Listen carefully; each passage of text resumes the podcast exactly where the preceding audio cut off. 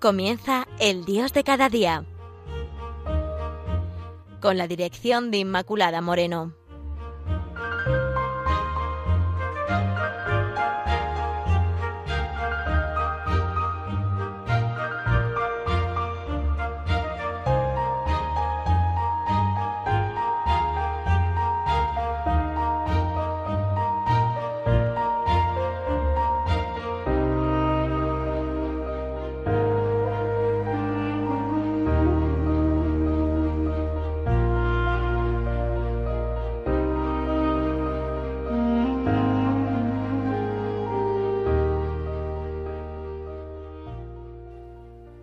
Queridos amigos de Radio María, bienvenidos al programa El Dios de cada día.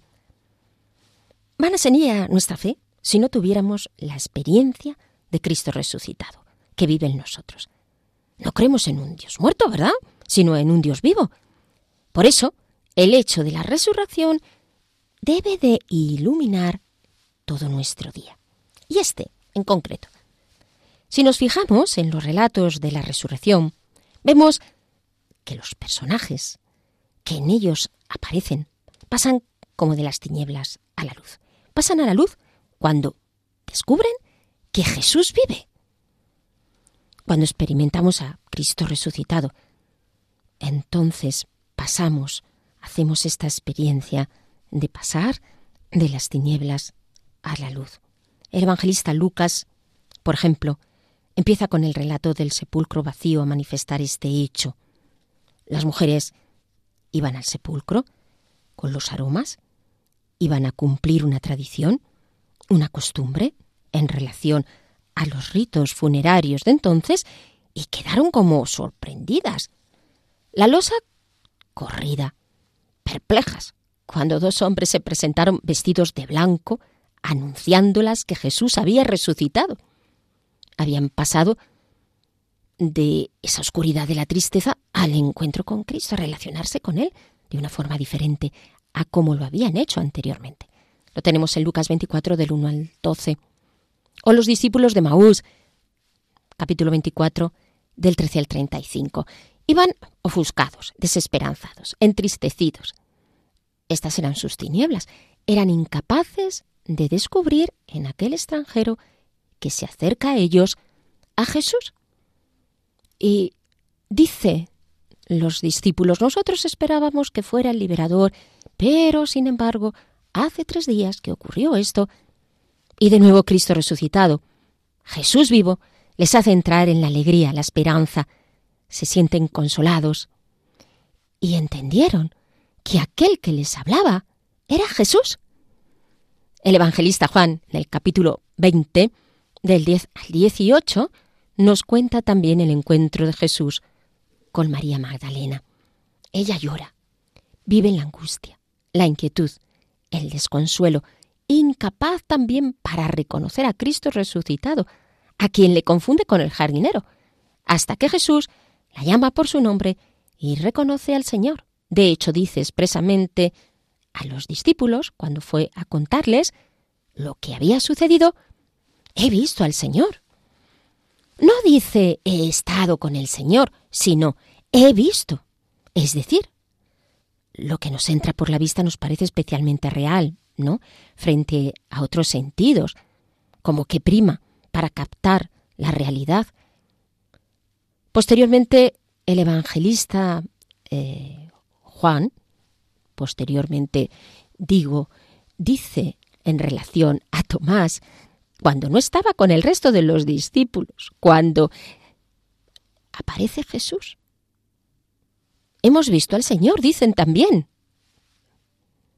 Pero él explica que si no ve las señales de la crucifixión, no lo cree.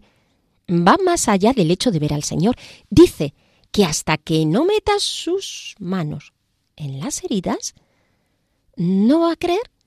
Quiere ver y quiere tocar. Y Cristo resucitado le deja ver y tocar, aunque está resucitado, pero es real. Tan real que efectivamente lo ve y lo toca. Tomás pasa de las tinieblas de la duda, la desconfianza, al reconocimiento de que Jesús está vivo. Luego, El encuentro con el resucitado cambia las vidas de las personas. ¿Acaso puede cambiar la vida a una ilusión? Cambiarla, digo, de forma permanente, hasta entregarla. En los Hechos de los Apóstoles da testimonio de cómo extendían el Evangelio, hablando del Señor con mucho valor, tanto que exponían sus vidas por ello. Vivían en comunidades dedicados a la oración, a la alabanza, a la fracción del pan, a la comunión fraterna, escuchando a los apóstoles. Así nos dicen los sumarios, capítulo 2 del 42 al 47. Pero es quizás San Pablo el apóstol que con mayor viveza tuvo la experiencia del Cristo resucitado, porque él no lo conoció en vida y, sin embargo, evangelizó incansablemente. Saulo perseguía a los cristianos hasta que de repente lo envolvió un resplandor del cielo. Cayó a tierra y oyó una voz que decía: «Saulo, Saulo, ¿por qué me persigues?». Es curioso que pone la imagen de la luz, de la visión. Pasa también de las tinieblas, de la lejanía, de la falta de fe, al encuentro con Jesús. Cegado por el exceso de luz, aunque con los ojos abiertos, nos dice que no veía nada y no lo vio hasta que recibió el bautismo, por el cual renace a una vida nueva. San Pablo en 2 de Corintios 13:5 dice: «¿O no conocéis a vosotros mismos que Jesucristo está en vosotros?». Y esto no lo dice de forma metafórica, sino de veras. También nosotros hemos de darnos cuenta de este hecho. Cristo no está fuera de nosotros, sino que Él realmente vive en nosotros y está con nosotros todo el tiempo. En Romanos 8:10 nos dice: «Cristo está en vosotros». Pero si Cristo está en vosotros, aunque el cuerpo está muerto a causa del pecado, el espíritu es vida a causa de la justicia. Así San Pablo explica que esta presencia de Jesús vivo está en nosotros, aunque somos vasos de barro, porque tenemos este tesoro en vasos de barro, para que la excelencia del poder sea de Dios y no de nosotros. O en Gálatas 1, 15, 16, donde nos dice que Dios Padre le ha revelado la presencia del Hijo en él. ¿Por qué se pierde esta viveza de la experiencia del Evangelio? Vemos cómo en la historia de la Iglesia, el martirio en los 3 primeros siglos, mantuvieron viva la llama del amor de Dios, y esos corazones vivían en la incandescencia del amor a Cristo, dispuestos a morir por él.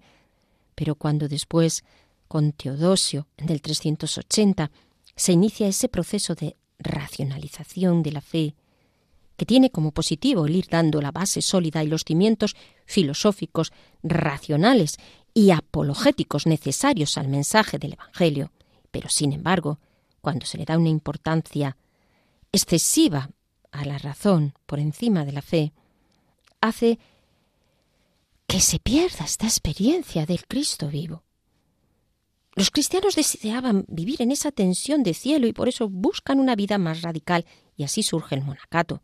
No cabe duda que son muchas las personas santificadas en medio de las dificultades de la historia, pero nos tenemos que hacer esta pregunta: ¿realmente estamos manifestando en nuestro día a día que Jesús está vivo? ¿No hemos caído quizá a veces en un racionalismo por el cual queda ahogada esta percepción de Jesús vivo a través de una mirada más intuitiva, que suele ser la mirada de la fe? Cuando la religión, por otra parte, se vive como un cumplimiento de normas, se queda en cáscara, pierde su esencia, su fragancia, y es incapaz de fermentar, porque se la ha despojado del alma. Y una fe sin alma es una fe muerta, que no puede convencer a nadie. Habría mucho que decir de todo esto, pero esta vía intuitiva es más apta, en cierto sentido, sin quitar valor a lo racional, para llegar a la experiencia de Dios, aunque ya sabemos que esa experiencia de Dios es integral en toda nuestra persona. Captamos desde el corazón la presencia del Cristo vivo en nosotros y le podemos ver, tocar, gustar y oler y oír. Y este modo de captar a Dios no es solo por ser sensible, que también implica sensibilidad, porque también ella es tocada, sino que es existencial, total, en todas las facultades, de la memoria, del entendimiento, de la voluntad, tal como realiza esta clasificación San Agustín, en la memoria desde los recuerdos que quedan ungidos por el Espíritu y perdonados los que nos traen traumas y también perdonadas, claro está, las personas que los han producido. El entendimiento que nos hace comprender de forma nueva la palabra y por él se nos infunden los dones de inteligencia y ciencia. La voluntad que acoge a Jesús también con nuestra afectividad. Y ahí es el lugar donde el Señor vuelca su ternura. Luego, esta vía más intuitiva o emocional, que no quita la racional, pero que sin embargo es la base, es la que late cuando clamamos que Jesús está vivo. Es el Espíritu el que nos da esa fuerza que renueva en nosotros una y otra vez esta experiencia por sus dones y carismas y nos da este poder de Jesús.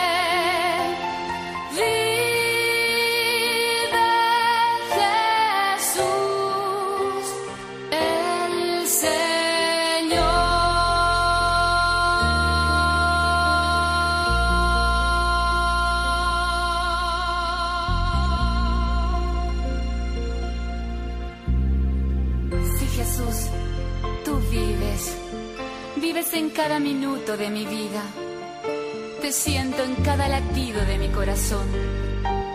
Vives en mis tropiezos y en mis caídas, vives en mis alegrías, y se me agobian las penas. Tú, Jesús, estás conmigo. Oh Dios, infinita es tu bondad, todo poder y gloria a ti te pertenecen. Tus relámpagos iluminan el mundo. Las montañas se estremecen en tu presencia y los cielos proclaman tu victoria. Que brame el mar, que se desborden los ríos, pues tú solo eres eterno. Jesús, hoy glorifico tu nombre, tu poder y majestad, porque me amas, has convertido el desierto de mi vida en manantial de agua viva. Honor y gloria a ti, pues has vencido a la muerte. Sí, Jesús, vives en mi vida y tú eres mi fuerza, por siempre reinarás.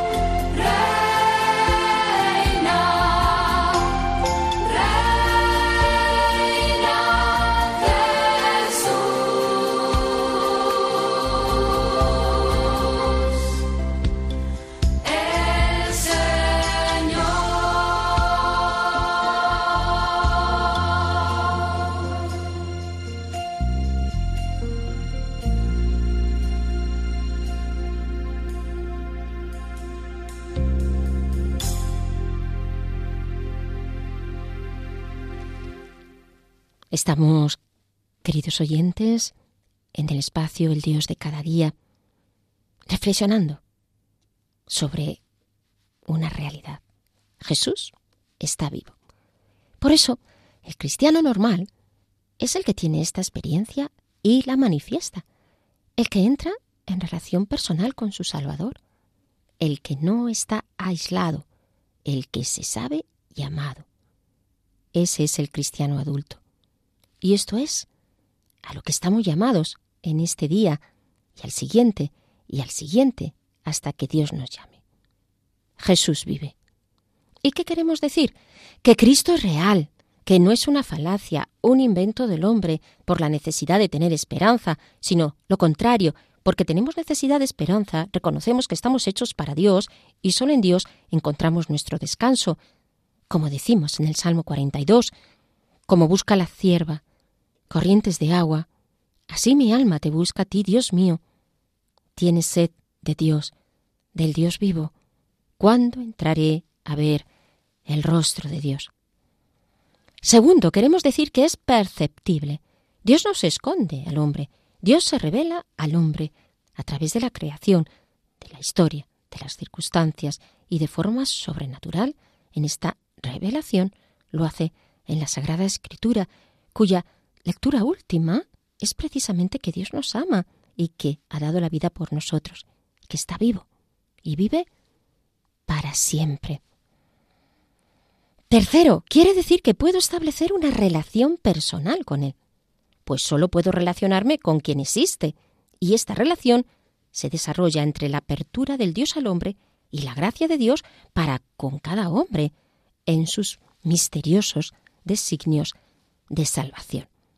Esta relación implica una comunión tal que estamos llamados a decir con San Pablo: ya no soy yo, sino que es Cristo quien vive en mí. Estamos llamados a una transformación en Cristo, a un crecimiento en la vida de Dios, en la vida de la gracia, a una configuración con Cristo. Y esto implica igualmente unos efectos fruto de esta experiencia del Dios vivo que se hace perceptible en cada hermano y especialmente por el impulso del Espíritu en la comunidad cristiana. Si Cristo vive y es Dios, ¿qué será imposible? La alegría es fruto de sabernos así vasos que se llenan de la gracia de Dios. La gracia es esa acción del Espíritu Santo que tiene el poder de divinizarnos, de comunicarnos los bienes de Dios. Por eso la entendemos como un don gratuito, porque nos hace partícipes de la vida de Dios, un regalo, y nos vemos inmersos en ese río de gracia que nos lleva a la alabanza en nuestro día a día, a la gratuidad, a la entrega, al gozo. La alegría, desde luego, es uno de los rasgos más distintivos del cristiano que vive de veras a Cristo vivo. Y esta expresión, la alegría, hace que fluya de forma nueva el Espíritu en nosotros, produciéndose manifestaciones como sanaciones y también la manifestación de los carismas. La acogida, que es otra de las características de un alma que está convencida de que Dios vive y que toda persona está llamada a albergar al Señor de esta manera por el bautismo. La paz es otro de los efectos visibles de esta experiencia del Cristo vivo. Lo hemos visto en los pasajes del Evangelio. Mi paz os dejo, la paz os doy. Así se presentaba Cristo resucitado a sus discípulos. Cuando el Espíritu pasa por las almas, va dejando la paz del amor de Dios en la presencia de Cristo. Y ser portadores de esta paz nos trae la realidad de Cristo vivo. Una gran belleza encierra todo esto, queridos amigos. Y por supuesto, no tenemos que cerrarnos a ver milagros en nuestro día a día, de todo tipo, de sanación física, sanación interior, como los que se produjeron en la vida pública de Jesús, porque si está vivo y es real, pues sigue realizando esas acciones. Todo esto nos hace vivir en esperanza, porque somos levantados por el Espíritu Santo, elevados, elegidos, y el Espíritu nos hace volar hacia Dios sin demoras innecesarias, alentados por esta experiencia de Jesús. Somos aupados al seno de Dios. Porque Jesús nos dice, soy yo, estoy aquí, el que contigo hablo. Una consecuencia es la evangelización, en el sentido último del término. Dice el cardenal Suenels, lo que la fe vivida realiza no es una huida del mundo. Tampoco hace del cristiano un superhombre, un ser excepcional, sustraído de la condición humana o del común de los mortales. Lo que ella engendra es una cualidad existencial que transfigura la existencia humana de cada día, una mayor apertura, responsabilidad y veracidad. Luego esto nos lleva a evangelizar, es decir, a expresar que Cristo está vivo. Y además, en este compromiso, debemos también siempre de poner en el centro de toda evangelización la verdad de que Cristo vive. Está vivo y vivifica. Y esto es lo que da horizontes de verdad y de esperanza a los hombres, que en Cristo está la plenitud y por ello es una oportunidad este día de esta evangelización donde ponga siempre como centro a Jesús. Esto continuamente hemos de hacerlo, en las comunidades, las parroquias, en nuestra vida, en nuestra familia, renovándonos día tras día y siendo audaces y creativos en esta tarea de decir a los hombres que Jesús vive. Hemos de volver a renovar en nosotros la experiencia de Cristo vivo. Hemos de dejar, mejor dicho, que el Espíritu renueve una y otra vez esta experiencia. Sea cual sea tu edad, tu condición, tus circunstancias, Jesús vive y sigue aullando en el interior de cada hombre. Esta es la invitación para hoy, Reconoce la presencia de Jesús vivo en ti. Déjate llevar por el Espíritu que te recrea de forma nueva cada día. Y no lo olvides, cuéntaselo a los demás.